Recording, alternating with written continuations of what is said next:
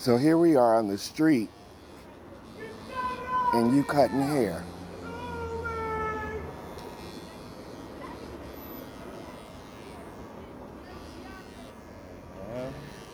Well, how do you feel about having to do that?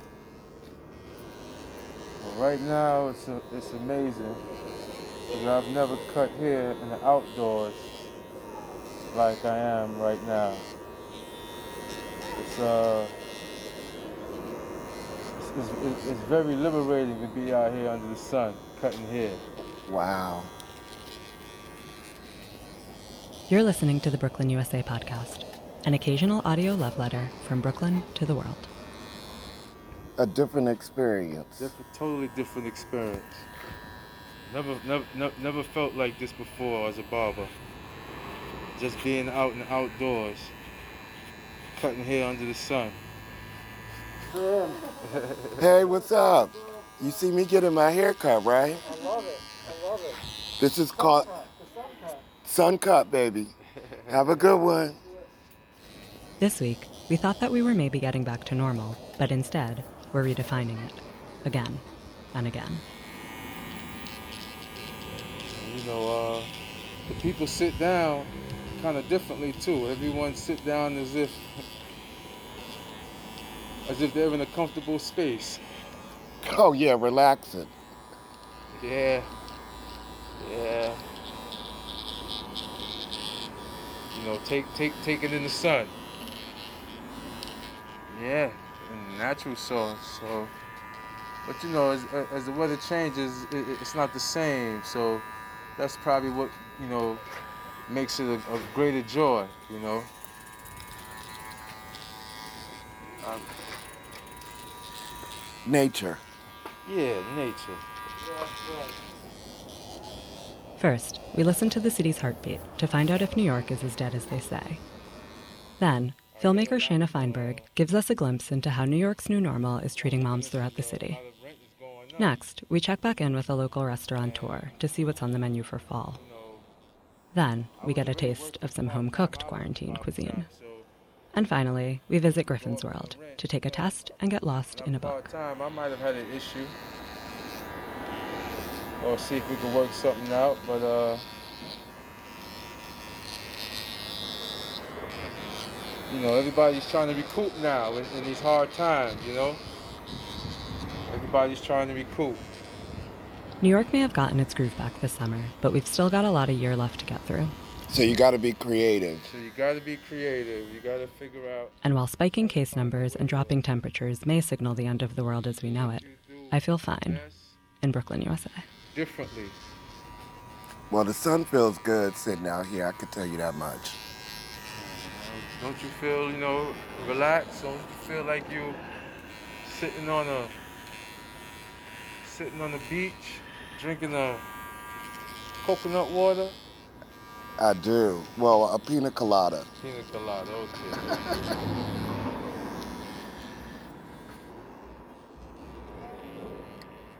um, no, uh, I never seen New York City so fucking dead. The Flatiron Building, Broadway, 23rd Street, Madison Square Park. Super dead.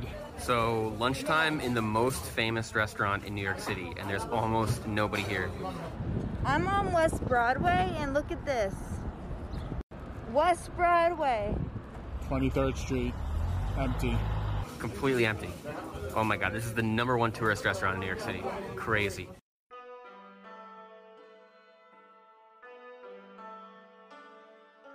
you know the New York is dead line. As someone who you know who's grown up in the city, who has two parents that also grew up in the city, that type of language isn't new to me. My name is Michael Higgins Jr. I am a community organizer, and I've been a part of the Brooklyn Anti-Gentrification Network now for about four years.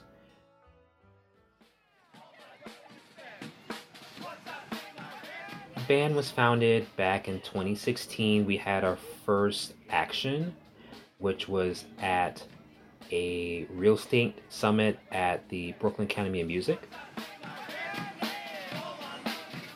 talking about just the ways in which institutions such as BAM, such as the Brooklyn Museum, are increasingly being used as sites for real estate professionals to talk about how they are going to transform communities around these now nationally known institutions. And what does it mean to really kind of be host of forces that are actually displacing community members? I'm not here today to fight against the evil of gentrification, luxury housing, mega developers who do not care whether or not people have a place to live. Gentrification, particularly in New York, has been this like multi-decade process that goes back all the way to the 70s when the city had another crisis, not as bad as this one, but a deep fiscal crisis where city government stepped back from doing a lot of work around service provision and really looked at its assets in terms of thousands of buildings and properties and land it owned and said that we'll instead leverage this on the private market for a profit. What should be done with the region's older cities outside Manhattan? A. Rebuild them as major centers of economic activity and housing. B. Abandon them over time in this moment where there are many people who can't pay rent, there are many businesses that can't reopen, we're seeing potentially the setting for disaster capitalism, where we're going to have large corporations swoop in, buy buildings, evict tenants that are in a very precarious situation where they're months behind, and use this moment to really kind of consolidate and to really expand their power. It was like the moon now, nothing but minerals. Buildings had collapsed. Their wood had been consumed and their stones had crashed down. Some walls still stood, but windows and roofs were gone, and there was nothing inside but ashes and dollops of melted glass. That is Kurt Vonnegut's description of Dresden after its destruction by American bombers in February 1945. But this is the South Bronx. And so that means that our fight has to be around how we can make sure that tenants stay in their homes and that landlords aren't harassing them. It's also uh, getting government to really take a more active role in the support of small businesses and really making sure that community spaces are not lost and privatized because of this crisis. And this is just a, a, for, a forgotten city, a forgotten border. Looks like a ghost town a ghost town. It's the quietest I've ever seen New York. New York is Dead isn't new. I, I see it as kind of a, a rebrand of the famous Daily News front cover Drop Dead New York from 1975, which, you know, came out of the then President Gerald Ford not being willing to bail out New York City in a moment where it was very close to going bankrupt. 15 mayors, most from big cities, appealed to the Congressional Joint Economic Committee today for some federal emergency help for New York City. The first answer from the Ford administration was a loud, firm no. The costs and risks associated with any program to provide special federal financial assistance to prevent default substantially outweigh the benefits. All I sense is that you have said that you'll take care of the banks. In other words, don't worry about the folks in the cities, we'll take care of the banks. I've heard some of that stuff in my younger life. And I didn't like it then, and I like it less now.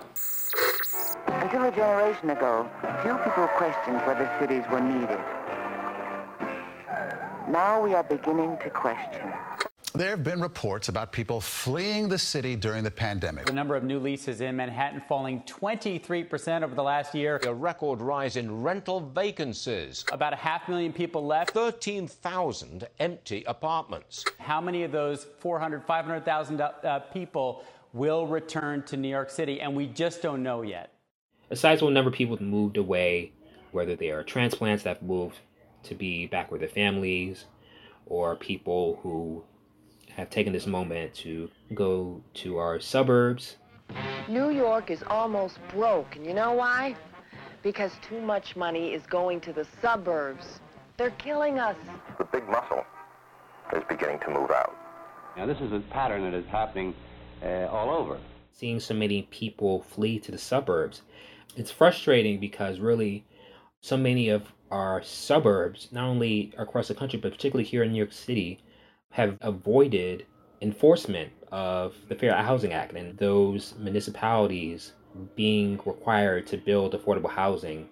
And, you know, for the most part, those lower income people really being trapped in central cities that were increasingly disinvested in and really seen as places where the police had to protect suburbs from.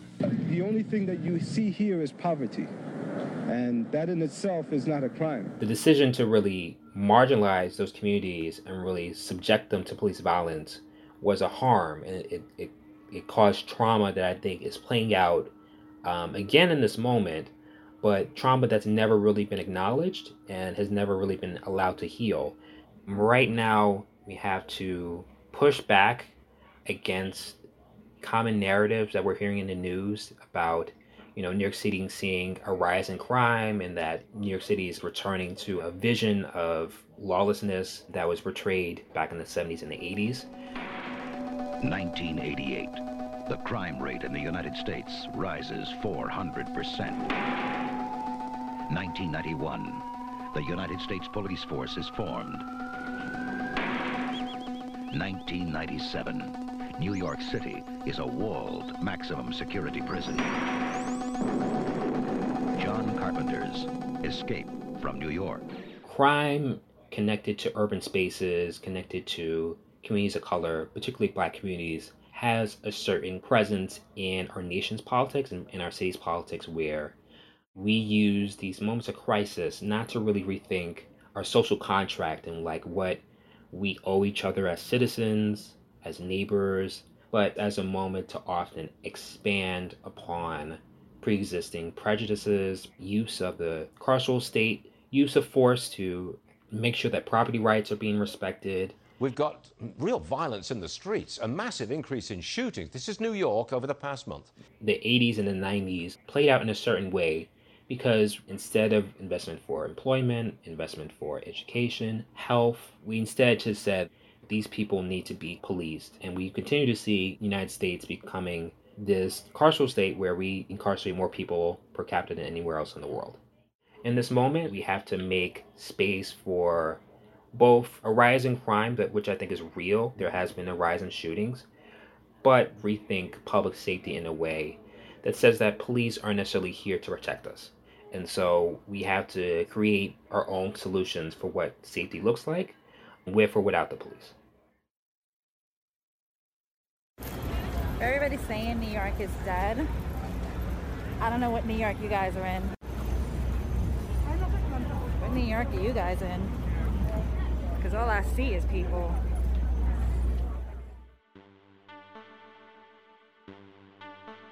The city's not dead. There's a problem where that type of kind of relatively wealthy, relatively comfortable, relatively safe group of people that have a overrepresented voice in our media. It comes from a certain audience who kind of sees New York as this wonderland of artistic and cultural offerings and in this moment where those offerings are not available, the city as they know it has kind of ceased to be. New York is like so dead. It's really never coming back from this. No, I know, like I can't even go to yoga. I know it's so annoying. My SoulCycle is like shut down. This is so annoying. People have been publishing articles and saying whatever that New York is dead, New York is never coming back from this pandemic. What part of New York are you talking about? So recently I've seen a lot of videos in which people that are originally from New York are showing you guys what it's like to live in New York from their perspective. But of course, most of them live in the city or they are gentrifiers, no offense. You're talking about the parts where people got money to just come in and out as they please, and when it gets hard, they flee and they leave the city. That's cool, that's your choice. But don't claim New York is dead when you haven't even come to the places where kids are running through fire hydrants, mom and pop shops are thriving because we're sticking in our own neighborhood and we're contributing to the community. All of our, all of our, everybody's outside, everybody's with masks because we're not a bunch of idiots. And artists, artists who don't have jobs right now, we're connecting and networking in our own way. So how dead is New York? Is it dead or did it just shed its skin of all the bullshit? You tell me. Yeah, so I don't know who started this rumor that New York is dead. Guess what? It's not dead. It's alive. Why? Because we're survivors. New Yorkers are survivors. So if you don't like it, leave.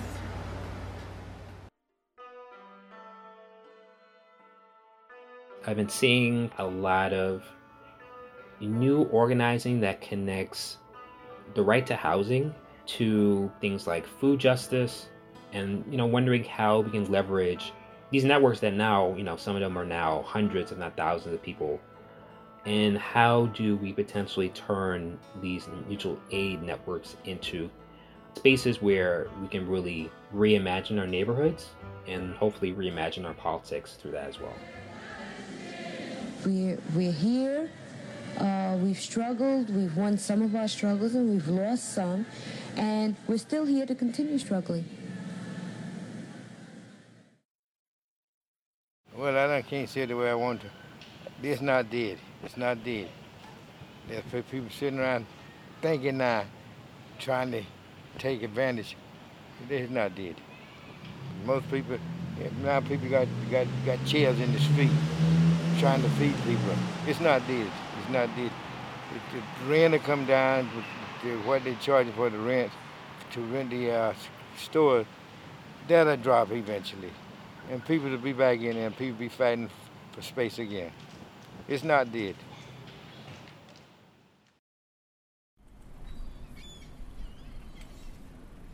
As a true New Yorker and someone who has been part of nightlife since I was 16, it is absolutely important to New York City culture. And if it disappears, New York City is nothing but a bunch of condos. Culture from nightlife transcends everything. It influences everything. So much of what we see in, on the runway is ripped out of nightlife even movies and music videos. If you think about Madonna and where she started voguing, and that was a complete lift from House of Ninja and Paris is Burning. Strike, strike the pose. Instead of fighting, you would dance it out on the dance floor. Come on, baby, take your time. The idea that we were going to possibly lose some of these beautiful safe spaces that allow people the forum for ultimate expression was terrifying to me. And I think it was terrifying to a lot of people.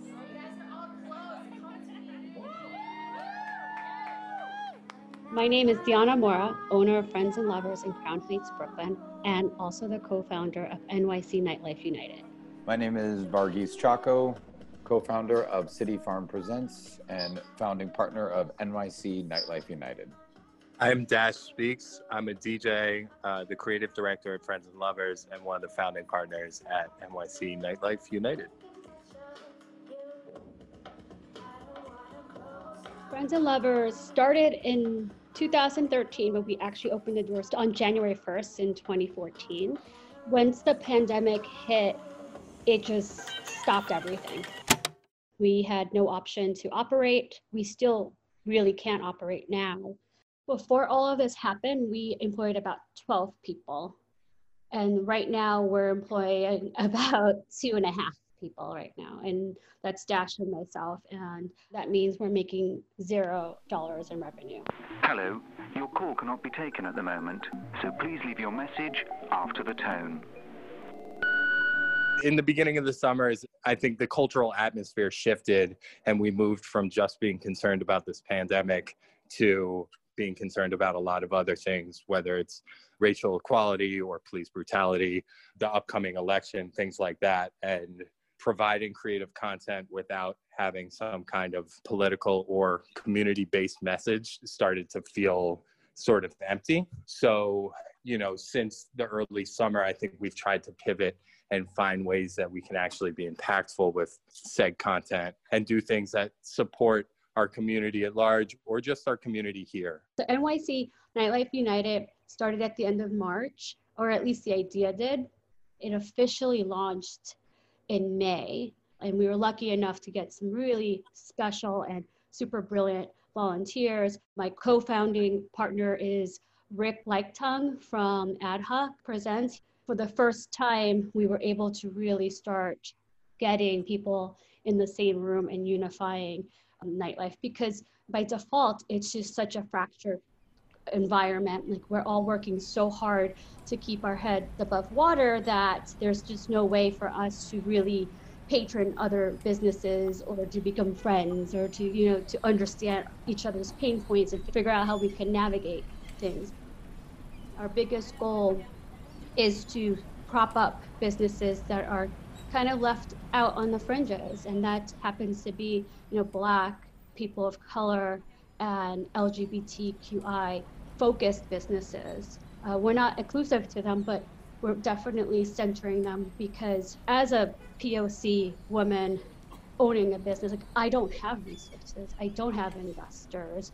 I fall in a smaller category of venue bar so i don't actually have access to things that other bigger size venues may have Deanna and I were stalking each other on LinkedIn. And by stalking each other, I meant we were just pretty prolific communicators.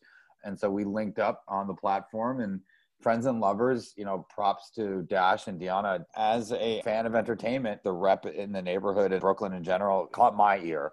Once we kind of got into the weeds of what she was working on, they invited me in and it was something that was has been a really good fit. The sense of purpose is there and I think it runs very deep, both from a professional standpoint, but then also from a cultural standpoint. You know, I think the successes that we're having with our coalition are great and emblematic of the value that it brings to our communities. For me, in the summer, when this kind of happened, is when I really started to pivot from just focusing on Friends and Lovers to focusing on NYC Nightlife United a little bit more, just because, or a lot more, actually, because it felt like this is something we can actually do that's actually going to make an impact on nightlife now, but also the way that nightlife looks in the future. From a membership standpoint, we have about 20 or so partner venues that have expressed support in both from a media and marketing standpoint and amplification standpoint. Part of the challenge was making sure that we are breaking out of our own personal chambers. You know, culture is kind of have its own fiefdoms, if you will. And so making sure that we're reaching out to other, you know, audiences and venues that cater to different audiences that might not necessarily be the same that come to venues that we own. So that's been a really interesting challenge that we've been focused on as well because our proof of concept is to be able to help these venues. We've made a fortune for these alcohol brands. Like, help us now wouldn't it be great if they were the heroes of nightlife, right? With regards to those that can apply, we both support the venues and the owners themselves as well as the staff. So we have two types of grants. The one are for the business owners and themselves, as well as any staff that operate within the venue. So that's bartenders, barback, security, sound technicians, lighting technicians, performers, promoters,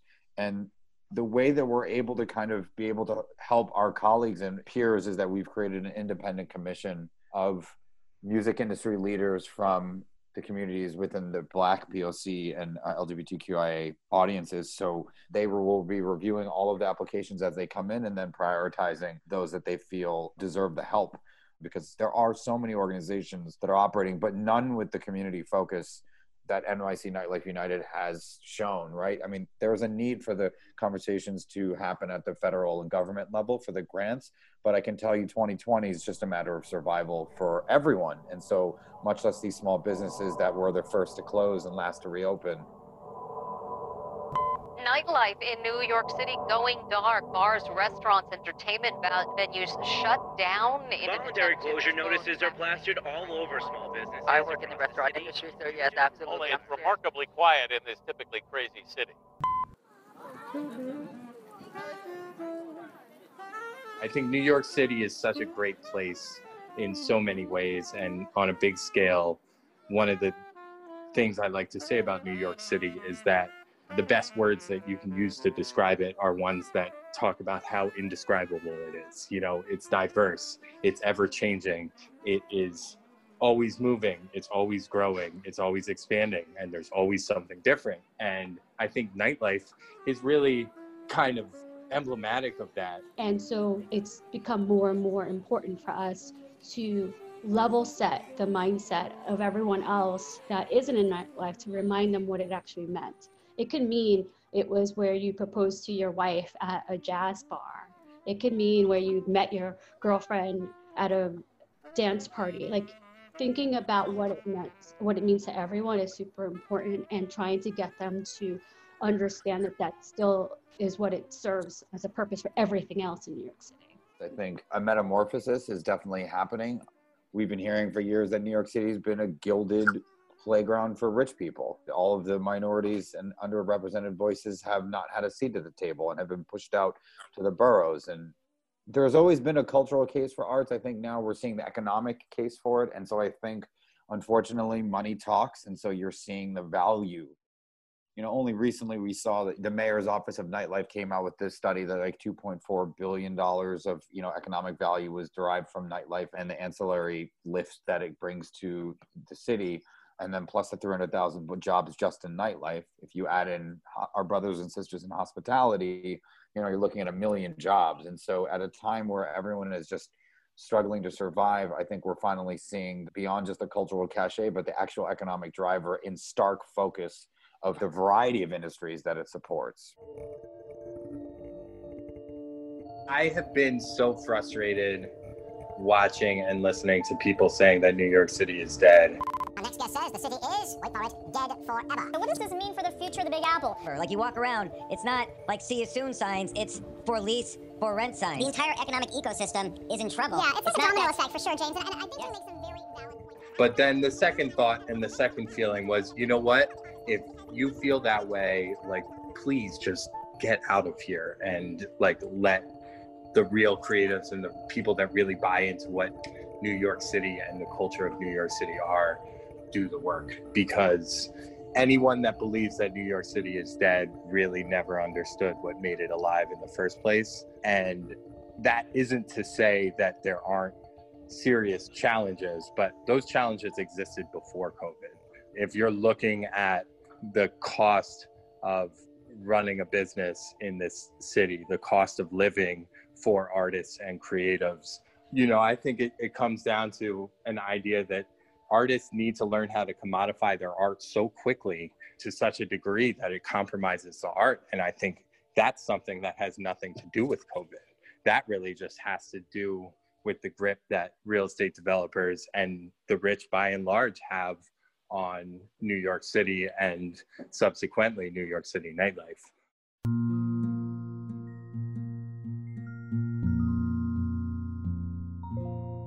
Josh and I, as true New Yorkers, will never agree that New York City is dead.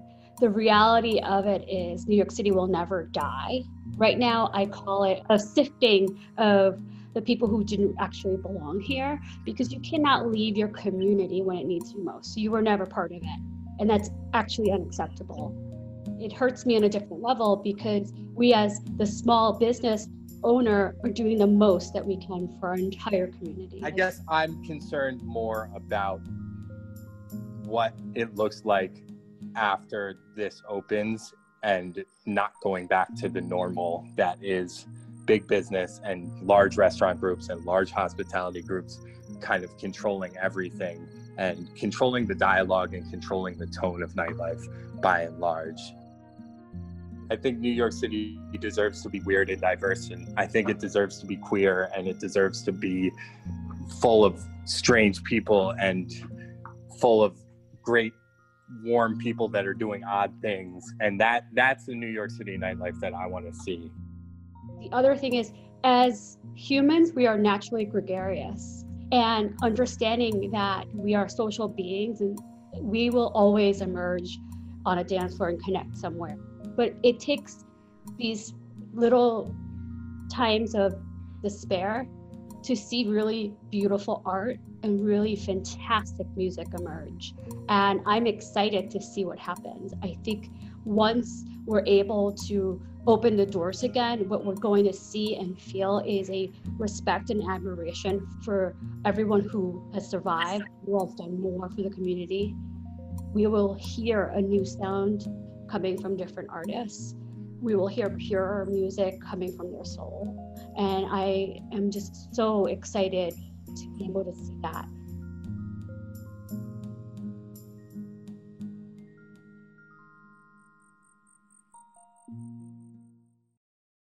Well, I, I think it's good. I see everybody doing what they want to do.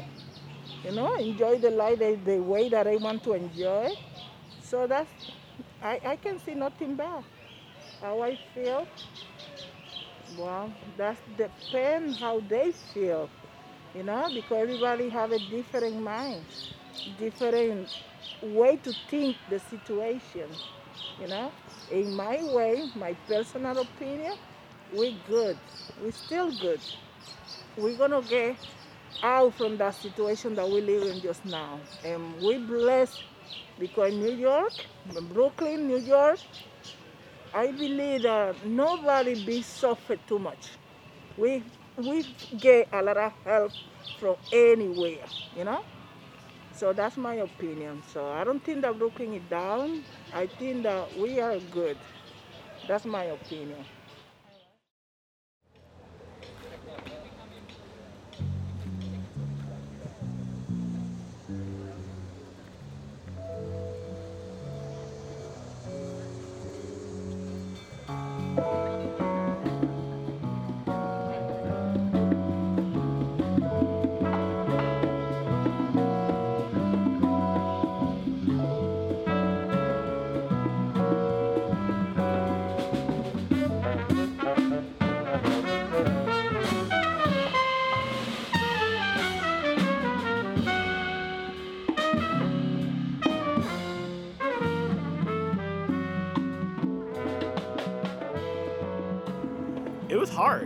Like watching gigs evaporate.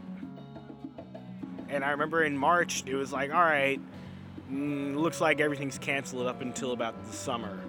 And then, like in April, things started disappearing up through like the end of this calendar year.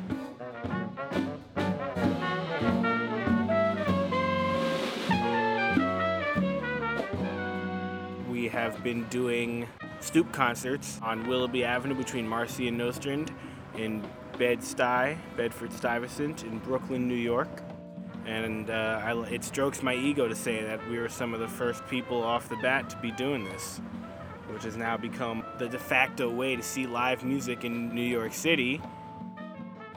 One day, the bass player was over and he was rec- we were recording some tracks together. We realized uh, we we both play in the band of one of my best friends, Kali Rodriguez, who's the trumpet player who's been playing at these things. And we realized, uh, with the exception of the saxophonist in the band, everyone in that band is in town. As anyone in the art scene in New York will tell you, most of the people you know aren't from New York, and a lot of people that weren't that aren't from New York skipped town when all this went down. So it was kind of amazing that we actually, out of six members of the band, five of them were all in town. So we just was like, man, let's do it.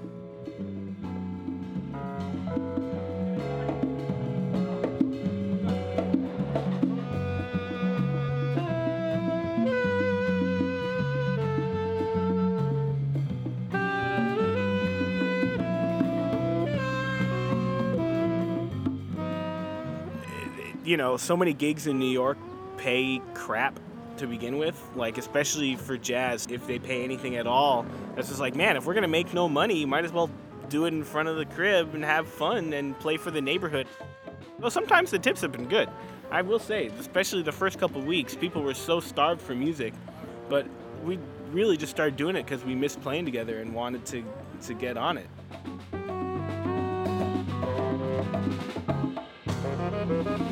You know, so many musicians were doing the remote music making thing where you lay down a track and someone else lays down a track. And that can be amazing and it can be really beautiful. And especially with good musicians, there's a lot you can do with that. But it's not as much fun. That doesn't scratch the same itch as actually just getting together and making music does.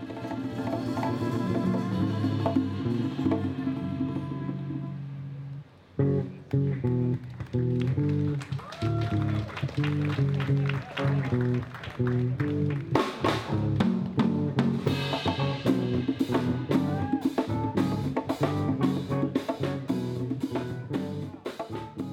trumpet, Kali Rodriguez Pena. Xavier Del Castillo on saxophone. Gabriel Chacarji on keyboard. Bam Bam Rodriguez on the bass. Victor Pablo Garcia Gaetan on congas, and yours truly, Zack O'Farrill on the drums.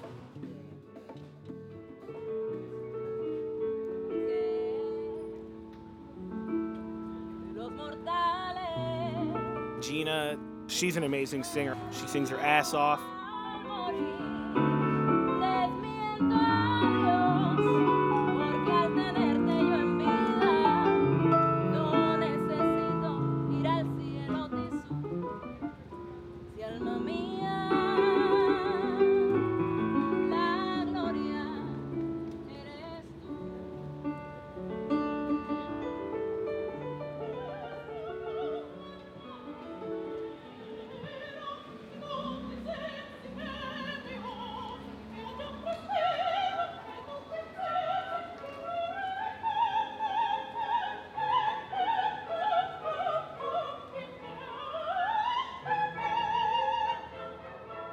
The opera singer is the fantastic, fabulous Sasha Gutierrez Montaño, who also in August became my wife.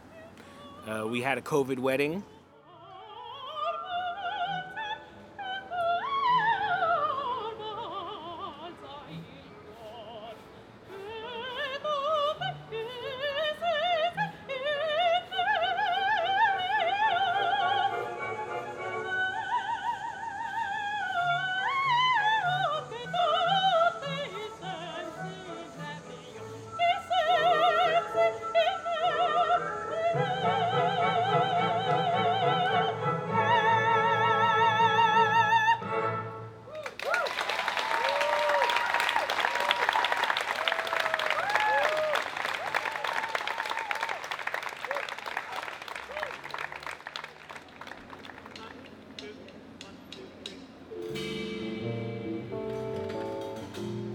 As a born and bred Brooklynite, I'm surprised that anyone would deign to say that they think New York is done. Because what city in this country has been through more than New York?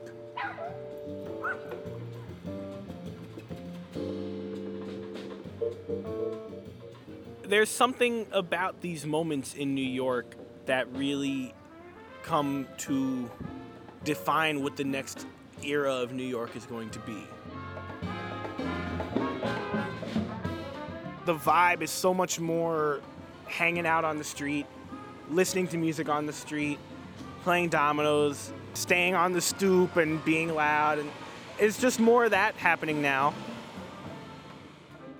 Because certain segments of the population are leaving, those are the same segments that would have been making complaints. This is one of those things where New York can come back and be more of what it really is.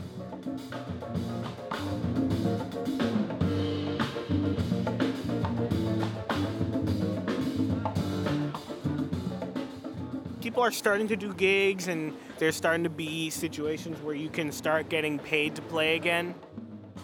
I don't know. I am not quite sure what we're going to do when it gets too cold to play outside.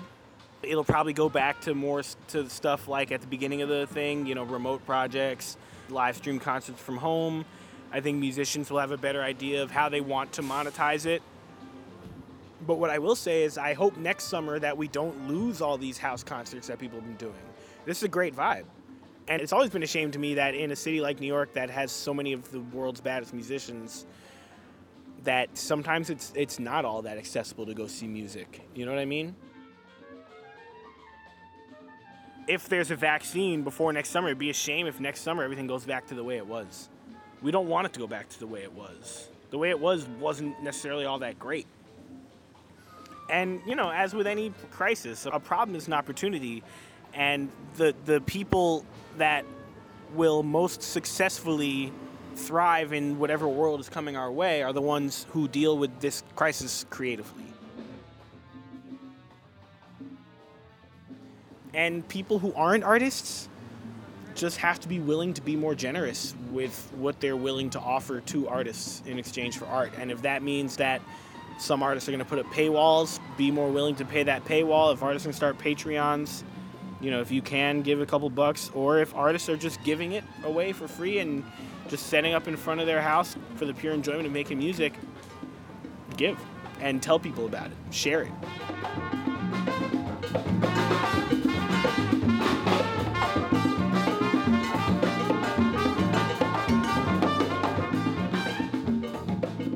We all have to support each other in this time because the same people that ran away to the Hamptons are also the people who happen to be the gatekeepers and are also the people who happen to think that New York's dead. And all we can do is prove them wrong and show that New York's not dead and it was never as dependent on the gatekeepers as we all were led to believe it was. What I hope happens from all this is that artists of all disciplines take more control over what the scene is. You know what I mean? And that, you know, everyone just takes more time to listen to each other and care less about the rat race of it and more about the creativity of it.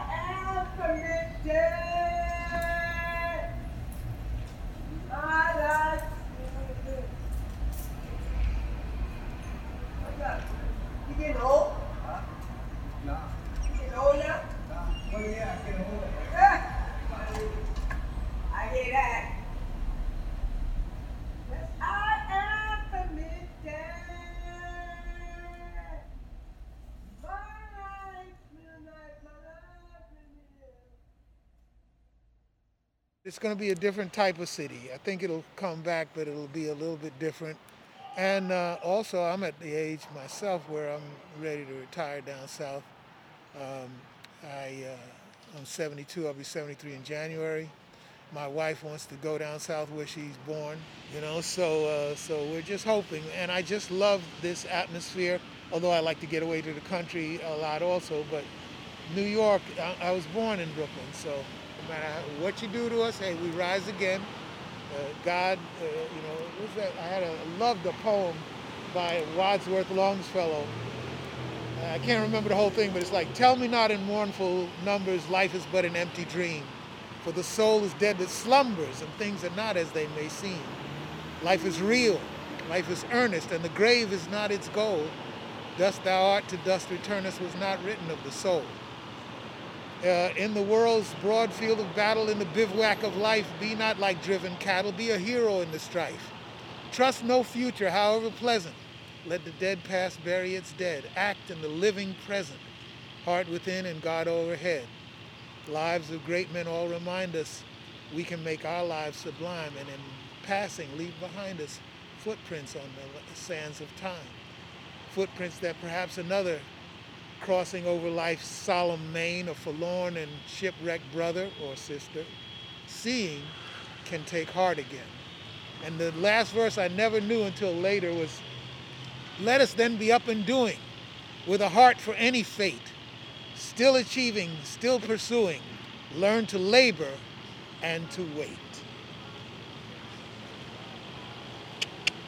Plant your seeds and then watch them come up.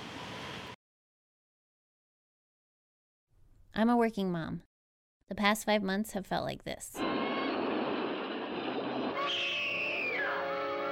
I juggled my work while caring full time for my son Monty. Even the simple act of filming him while he danced and rapped felt like too much.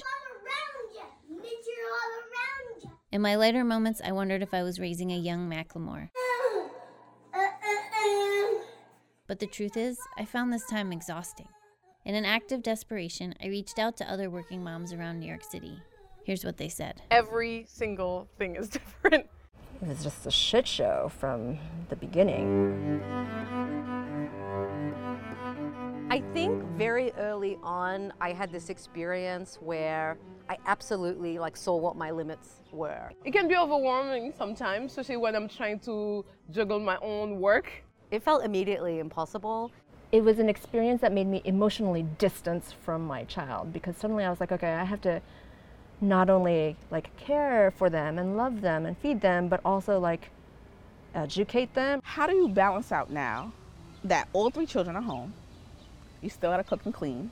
As of now, we have no more routine, which I miss. My schedule is a disaster. It's a, it's just like a, a free for all. Like people, you know, I schedule calls and they're like, "When's good for you?" I'm like, honestly, like any time is good for me because every time is bad for me. We went upstate to my parents' house, which um, put my mothering on display. I immediately reverted to my teenage self. I was like angry with my very sick parents.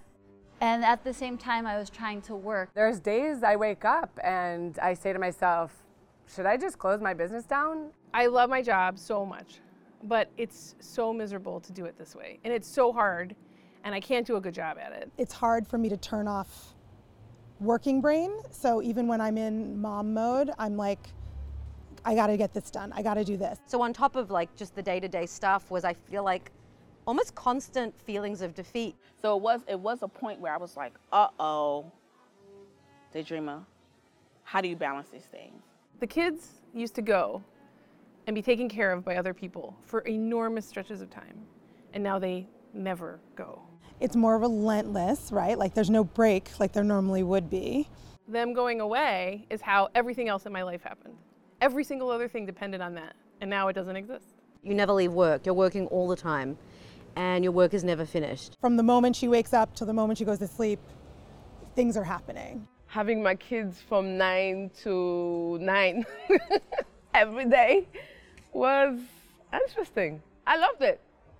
But I don't, I, I'm thankful and grateful for the teachers.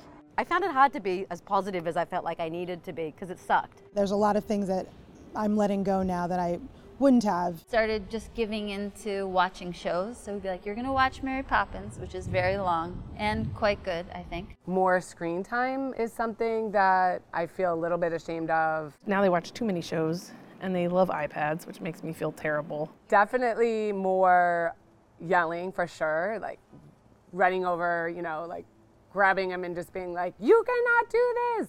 Before this happened, I was not a yeller. Like, I really didn't yell. When I started hearing other parents complaining, you know, my son did this, I yell, I'm upset, like I'm through, this is too hard.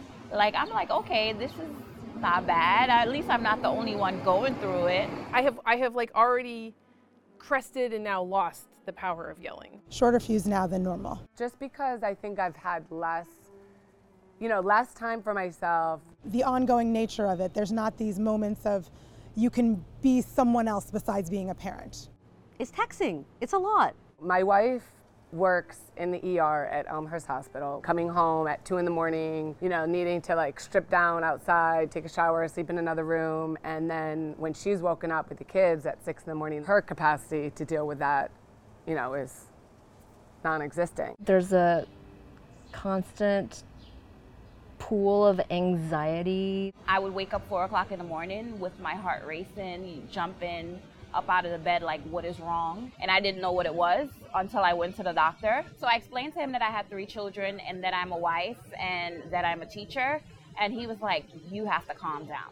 When I felt like the fuse was shortened, then my husband jumped in and said, okay, take a breather, walk around. My oldest, he said, Mom, do you need a walk? I think you need a walk, Mom. Right, we weren't really meant to do this in isolation. This has normally been a social job, like a whole, like the village. You know what I mean? Like we aren't like a, one adult and one child in a cave somewhere. Like there's a group of humans. You have to like miss your kids sometimes. If you see them all day, every day, you so rarely have that experience where you're like, hey.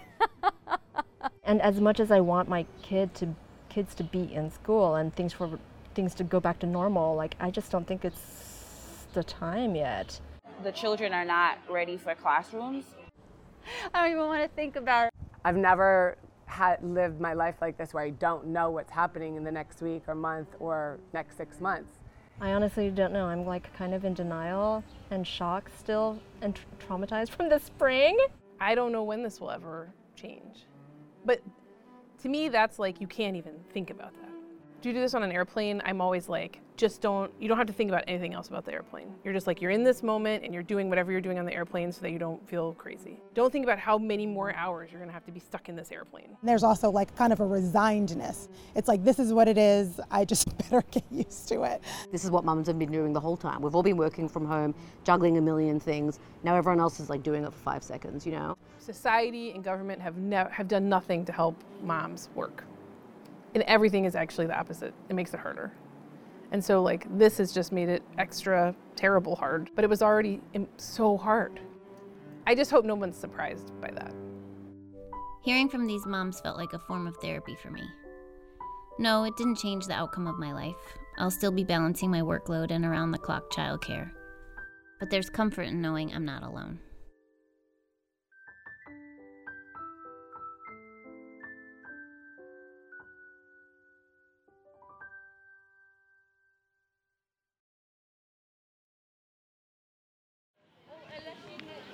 Like, it's really fun and positive, and there's a lot of people here, and there's a lot of a lot of things to do, like malls and parks, and just a lot of places and amazing.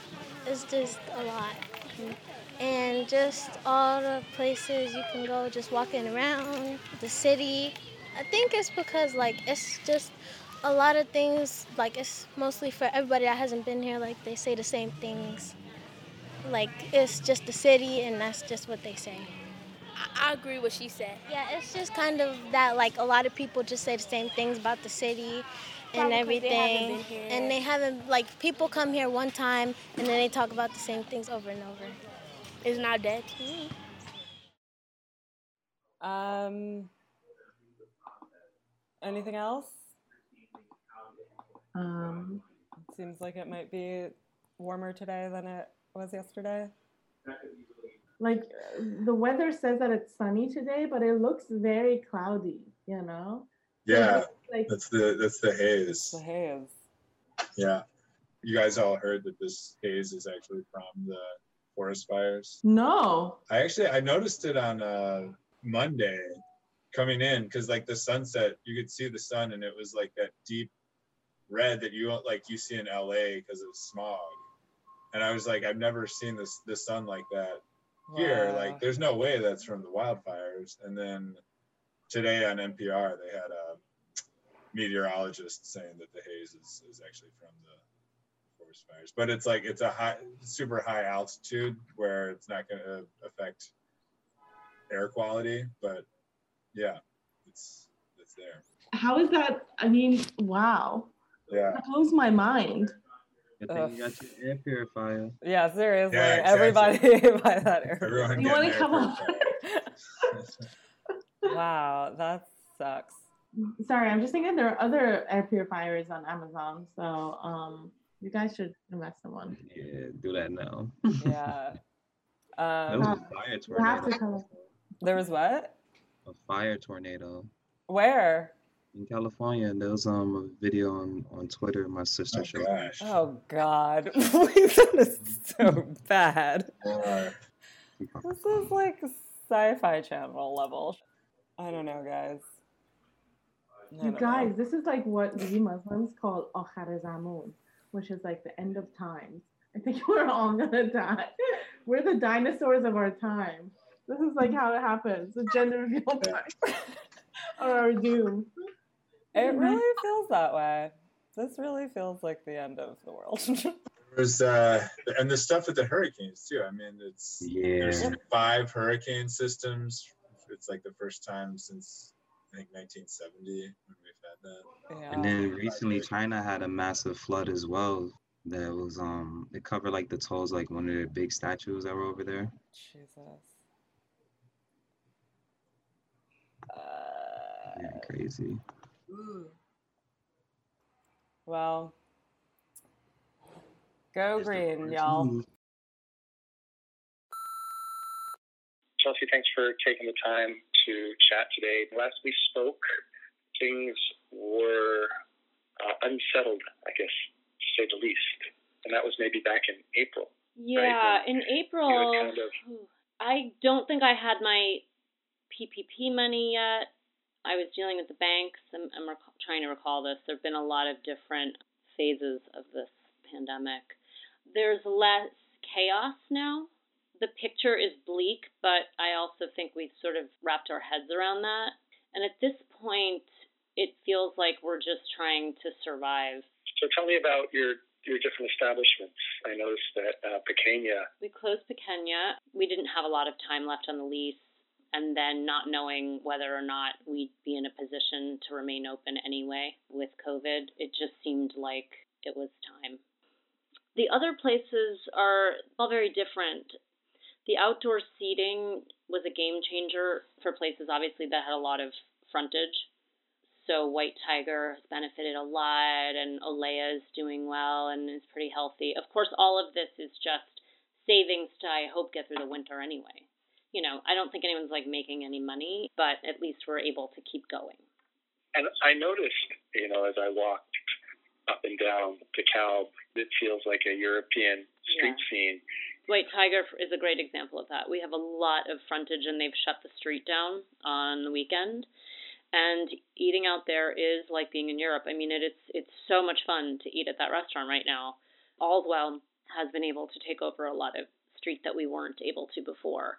But you know, places like Bar Bolinas suffer because they're in the middle of the block on Myrtle Avenue. We have a great backyard space and, and that's seatable and doing well, but it's sort of random whether or not you can do well with this model. And we've of course all had to use, you know, PPP money to do these build outs outside on the street. So there's been an investment aspect to it. So it's challenging.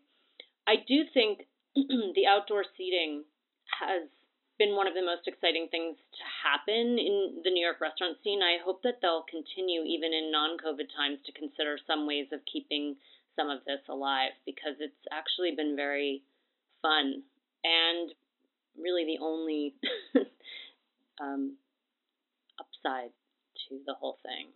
So what about in the winter? Can you keep the seats outside and maybe have heat lamps? Yeah, well, first of all, they there's a lot of regulation. You have to have an electric heat source. Those electric costs are extremely high when it's cold, or it has to be hardwired from inside your restaurant, the gas. But really, really good heat lamps and heat umbrellas and stuff are very expensive as well. So there's that. How's the city been as a partner through this?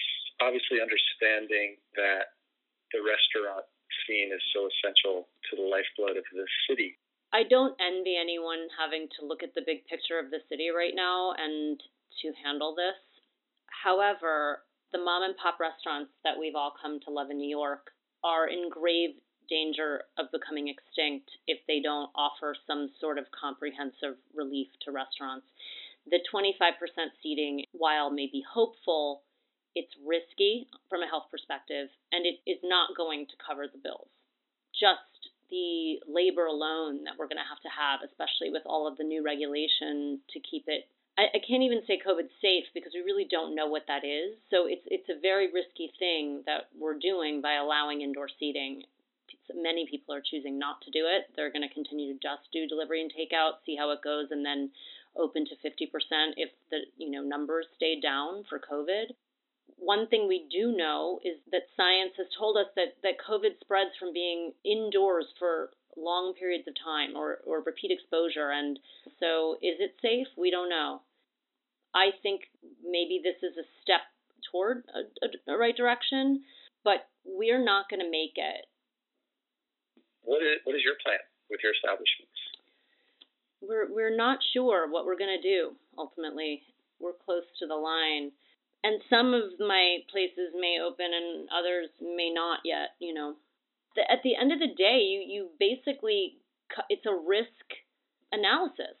You say, okay, the numbers are really, really low right now we are going to do everything we can in terms of sanitizing, in terms of taking people's temperatures. But we all know that taking somebody's temperature is, is not going to isn't going to do it. You know, I would feel a lot more comfortable if we had some sort of rapid testing that was remotely accurate. You know, that we could offer before people come in. There's so many ways you can potentially work it. I mean, I think Olea will probably do the 25%. But there's a lot of planning and, and talking about it before the decision is made, and we're really not decided.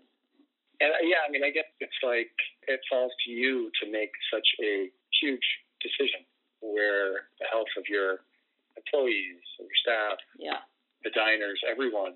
But it is such a yeah. I think I think people thing. will people will come in because there there's definitely a, enough of the population that isn't scared personally and and maybe they don't interact with vulnerable populations i don't know the bars in bushwick that i'm a part of i think they'd be packed as soon as they could be i really do is that right to do i mean you know you're faced with this kind of stuff and one thing that i forgot to mention is now we're we're allowed to put a covid 19 surcharge on our check of up to 10% and pass that cost on to the customer. And I don't want to be in that position where I am now asking my customers to help me cover this. I, I really I think it's like a lose lose situation, but it's something where the government can go, look, we we did something for you. Well, you didn't. You know, we really need rent relief. That is like the thing that would relieve so many of these situations. And so, how, how much longer do you think you can hang on like this with a lot of this uncertainty? I'm very lucky because at both Bar Bolinas and at Olea, we have landlords that have been really generous, and that's been tremendously helpful. at White Tiger, we were already not paying rent because we'd had a horrendous fire and we're shut down for a year and a half. So we're able to sort of pull through. I mean, I don't know what's going to happen it's very uncertain. I mean, a lot will depend on whether or not the numbers spike, right? Like for all of us in all of our lives, you know, our the schools, the public transportation is now busy again. What's going to happen? We don't know. So everyone is sort of just waiting and seeing and and uh, hoping it's going to be okay.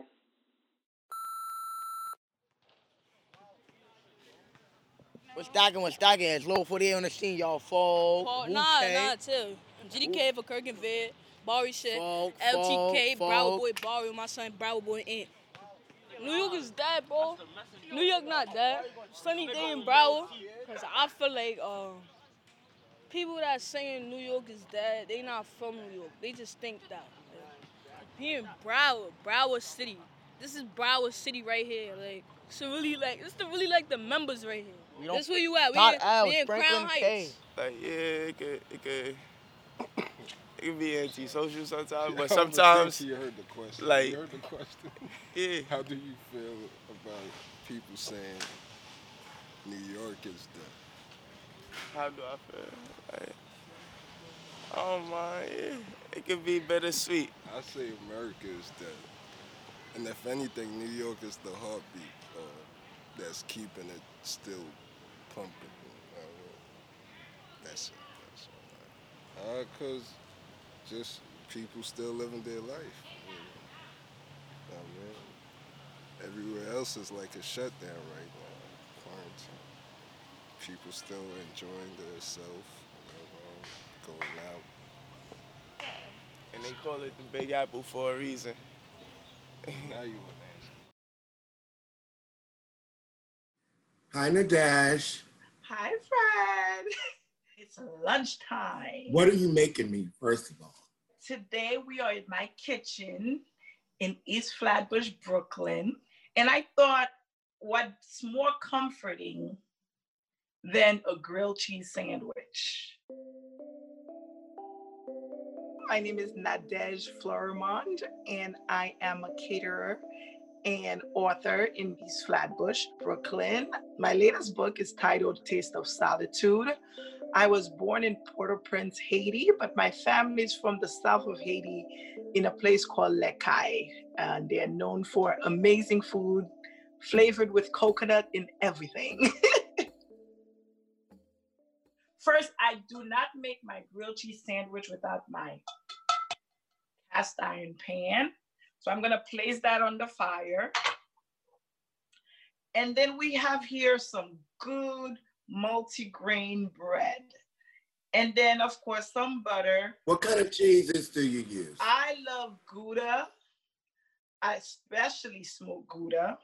I love Gruyere and I love me a nice sharp cheddar. So I like my cheeses to be very pungent and flavorful, but you can have fun with it. I always recommend using a cheese blend. So those are the three that I'm using today. And then I have some mayonnaise. The other pieces that I have that makes this extra special are some caramelized onions, parsley, some thyme leaves, give us a nice Caribbean flavor. And then we also have some chopped scallions, which I'm gonna cut up right now. I cut them into rings and then we're ready to go. I'm going to turn on my fire. I remember coming to this country not wanting to eat the food because I left Haiti when I was seven years old, um, moved to the United States for the first time to live with my dad. And he always cooked Haitian food. So I didn't love McDonald's like everybody else loved. My jus sauce pois, my black rice, my griot, fried pork, that's what I wanted to take to school lunches. I didn't realize at eight and nine that was not cool. At first, when kids would make fun of that and I'd just be embarrassed about that. Then I was like, you know what? This is what brings me comfort. When I was away from home in college and being homesick, I started cooking Haitian food for the white folks, for the black folks, for the Asian Street Association. And then I realized when food was around, people paid attention. Not only is this a great opportunity to have people taste the cuisine of Haiti, it's also a great opportunity to educate about Haiti beyond what I grew up seeing on the news here about poorest country in the Western Hemisphere. Do you know we have great art? Do you know we have some of the best beaches in the world? Do you know we have the first Black Republic? So I started using food and events as a way of creating those kind of conversations. How high should the fire and stuff? Your fire should be a medium high. Now that our pan is hot, we're gonna add our butter. You just want enough butter to coat the bottom of your pot. You're not frying the sandwich, you just want it to have a nice crust. Okay, and we're gonna add our scallions in there because that's what's gonna coat our bread. Our chopped parsley, sprinkle it all on the bottom, and our thyme leaves.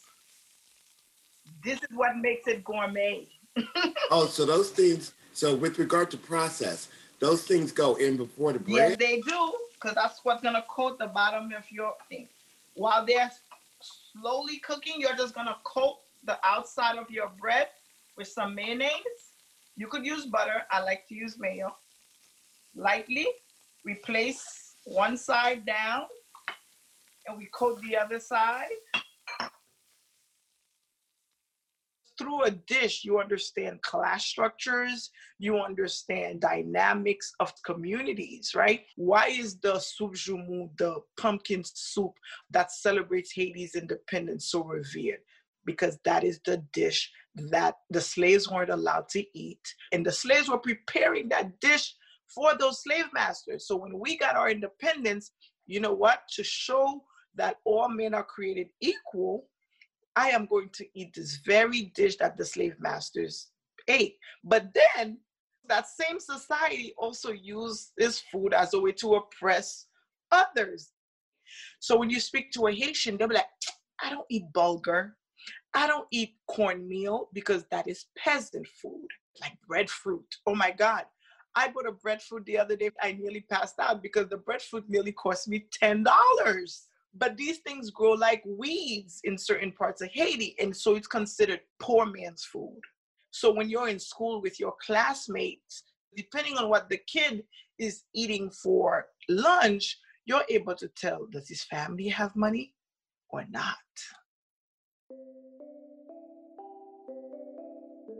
Cooking for myself was almost becoming foreign to me pre pandemic. During the pandemic, I, like the rest of Americans, came back into the kitchen and reconnected with food in a way that I didn't even realize I was disconnected, funny enough. Because when we were home, we were by ourselves. Two, I think food was perhaps one of the few places where we had some level of control during a time when we really felt like we had no control over anything. It provided real solace as we're going through this time of discomfort, uncertainty, and just straight up fear at times. I remember going to Fort Greene Park and it was a run for Ahmaud Arbery. I remember just feeling so tired and so drained because it was like yet another hashtag, yet another innocent person killed over racism. I was in the kitchen getting that therapy through cooking, but then the world was still like throwing all of these things at me, and I was experiencing all of them. It forced me to really go back in terms of my mindset, like food as a connector, like we are more alike than we are different. I kept thinking like logic would show people that, but I don't think the world is as logical as I'd like to think.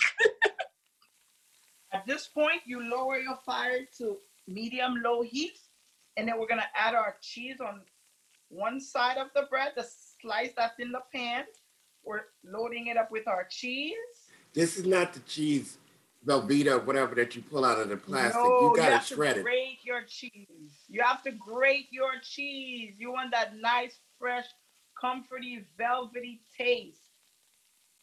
You, you hear that sizzle? So, mayo side down, load up your cheese, load up your caramelized onions, then we add the other side, and then we flip. Oh, that sound of the. That's what I'm talking about. food heals just on the technical nutritional value of food, right? It heals in that sense. And I think there's a connection that occurs when you cook for yourself. There's a spiritual connection, there's a soulful connection. So while, yes, it has this, it has protein, it has vitamin, there's also the element of kind of like this consciousness what am I feeding my body? What am I feeding my soul? And what are the repercussions of that? when I come home, I notice there's no fresh food store right on the corner. But then there's fried chicken places everywhere. There's liquor stores everywhere. These are not like accidents, these are systematic. And we know it happens for a reason. My dad was the kind of person I had to go to the Korean vegetable place, get a fresh coconut, have them crack it so I could blend it to make my rice if I wanted to make coconut rice even though I give people the substitution because I do understand lifestyles are very different. But I also think, you know, as we cook more, we're more conscious about what is the difference between using frozen peas and actually snapping them yourself. Because that was something I did during the pandemic, which I hadn't done in years, where I bought fresh peas and actually cracked it open, pulled out. So just that element of reconnecting and touching those ingredients make a difference in terms of the flavor, yes, but also just like your connection to the food. And also, I think in terms of how you in turn deal with the world and take in the world.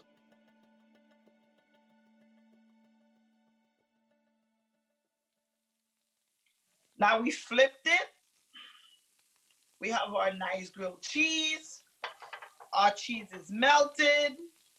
Oh, it's a nice golden dark brown. Of course, it's a matter of taste, but I like mine dark brown and crunchy. You want those nice herbs, the scallions, the thyme, and the parsley that you sprinkled in the butter. You want those to have a nice, crunchy, dark brown color. Girl, that looks so good. I want to jump through the screen right now. It is simple, it's easy, it's comforting, it's really yummy.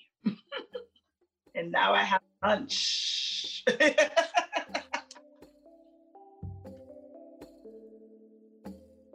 we always understood care and love and attention was rooted in us nourishing the people we care about. And if we go back to our childhood and our friend, if you like somebody, you give them some of your candy, right? you give them a piece of your hero sandwich, right? That shoot us bought for two dollars. I'm sure hero is like seven dollars now, right? because food really is love. It's how you show you care.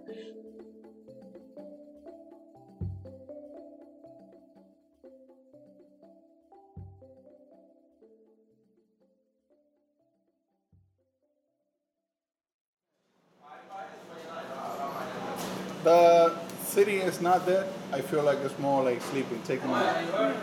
For a lot of people, it might have been a little bad, but sometimes you gotta look at things in different perspectives. Right now, a lot of people that didn't spend as much time with family are valuing family more because they're able to spend time with their family. Things that people stopped doing, they're doing now.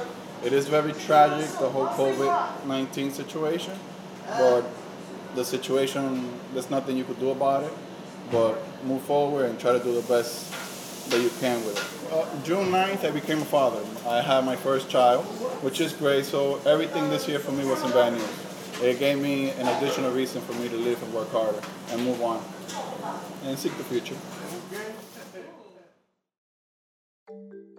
Hey everyone, it's Junior Reporter Griff City, and I have come to say that I have some news. Today, I read a book called Jabari Jumps by Gaia Cornwall. And the last thing I'm going to say is that the purpose of the book is to do what you're scared to do. It can be rewarding, you can feel great after it. It's just a good thing to do. Thank you for listening. Oh, wait! I have one last thing to say about the book and I'm sure this is the last thing, is that the the kid does not want to jump off the high dive, but finally he does. I think it was pretty cool. Thank you for listening. For real this time, Brooklyn. Brooklyn, USA is produced by me, Sasha Matthias. And me, Emily Bogosian. And me, Shireen Barghi. And me, Charlie Hoxie. And me, Carol Palmer. And me, Ross Tuttle. And me, Mayumi Sato. With help this week from Fred Brown, Keisha Cole, Shayna Feinberg, BRIC Radio Junior correspondent Griff City, Taylor Cook, and Lauren Germain. I don't feel New York is dead though. I just feel it's a matter of time before things get back together. It's just as a people, we gotta be, we gotta protect each other. Unless we protect each other, the mask is for you from me. You know what I mean? This ain't stopping the virus, but it's just for you, for me. New York can never be dead. How you gonna dead New York City? It's the biggest, brightest city in, in the world. if you want to share your story, check the show notes for a link to our handy guide on how to record and send us a voice memo. Well, quite honestly, I feel like New York is more, Brooklyn is more alive than it's ever been. And if you like what you hear, comment, like, share, and subscribe, and follow at BRIC TV on Twitter and Instagram for updates. You know, New York is not really dead. New York is just sleeping for a while. Till these things clear up and you will see everything start going back together again. For more information on this and all BRIC Radio podcasts, visit bricartsmedia.org slash radio.